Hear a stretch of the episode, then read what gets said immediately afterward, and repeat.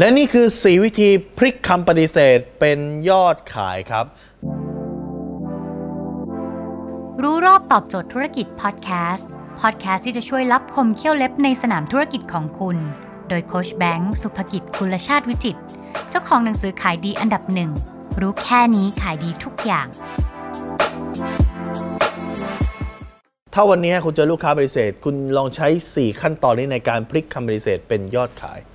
ข้อที่ 1 ครับให้คุณคิดไว้เลยนะครับว่าคำปฏิเสธนั้นเนี่ยไม่ใช่เป็นความผิดของลูกค้า แต่เป็นเพราะเป็นความผิดบางอย่างของคุณที่คุณนำเสนอบางอย่างไม่ครบ หรือว่าอาจจะพลาดไปในการนำเสนอ เพราะถ้าเกิดเมื่อไหร่ก็ตามคุณมองว่ามันคือความผิดของลูกค้า มันก็จะคุณไม่ต้องมีภาระรับผิดชอบอะไรแล้วไง คุณไม่ต้องปรับเปลี่ยนอะไรแปลว่าคุณทำดีที่สุดแล้วแต่โดยส่วนใหญ่ไม่ใช่ ลูกค้าที่เข้ามาหาคุณเนี่ยแปลว่าเขาต้องมีความสนใจอย่างใดอย่างหนึ่ง อย่างน้อยไม่มากก็น้อยกับสินค้า คุณไม่งั้นเขาไม่ทักเข้ามาไม่งั้นเขาไม่เอ่อ เดินเข้ามาหาคุณหรอกครับ ไม่งั้นเขาไม่โทรมาแปลว่าเขาต้องมีความสนใจมีความอยากได้ระดับหนึ่งแล้ว5% 10%อย่างต่ำต้องมีไม่งั้นเขาไม่เสียเวลาหรอกครับดังนั้นการที่เขามาแล้วเขาปฏิเสธแปลว่ามันมีบางอย่างอะที่ขนาดเขาสนใจแล้วมันมีบางอย่างอะที่ทำให้เขากระเด็นหลุดออกไป ซึ่งมันต้องเป็นบางอย่างที่มันเกี่ยวกับคุณทำนะครับ คุณต้องไปคิดว่ามันเกิดจากคุณทำอะไรบางอย่าง นี่คือ mindset ได้ที่คุณต้องมีอย่าเพิ่งไปโทษลูกค้าอย่างที่สองครับให้คุณยอมรับในมุมมองของเขาก่อน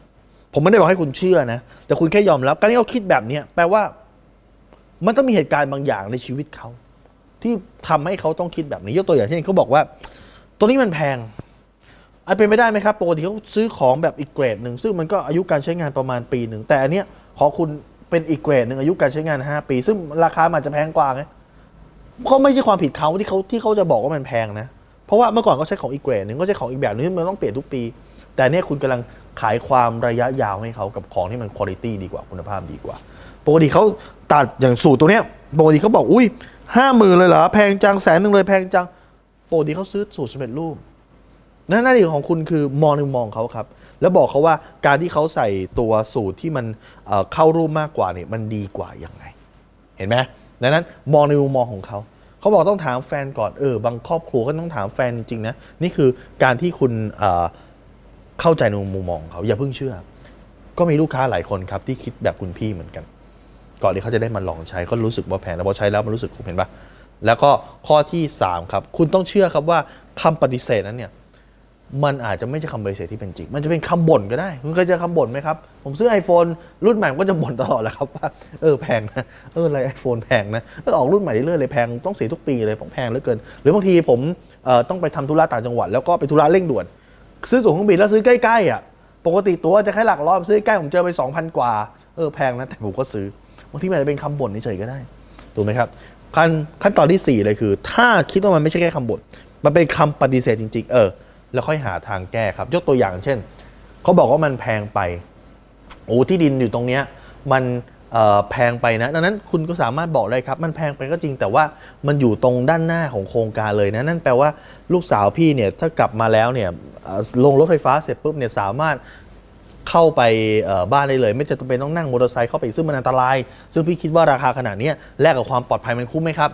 หรือผมบอกว่าซอฟต์แวร์ของผมเนี่ย ราคาประมาณ